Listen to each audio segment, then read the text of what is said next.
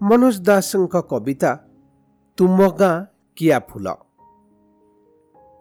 ତୁମ ଗାଁ କିଆବନ ଘନତାର ନିର୍ଜନ ମୂଲକ। ହଠାତ୍ ପ୍ରଭାତେ ଦିନେ ଦେଖିଥିଲି ତିନୋଟି ଚମକ।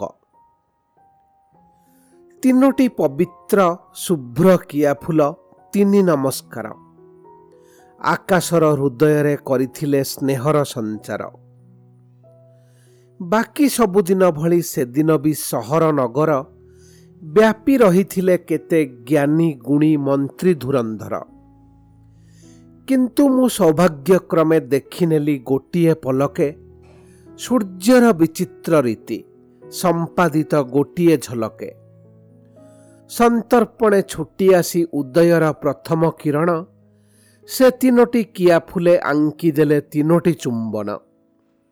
ସେଦିନ ମୁଁ ବୁଝିଥିଲି ପୃଥିବୀର ସବୁ କୋଳାହଳ ଅନ୍ତରାଳେ ଚାଲିଥାଏ କେତେ ସୂକ୍ଷ୍ମ ଲୁଚକାଳି ଖେଳ।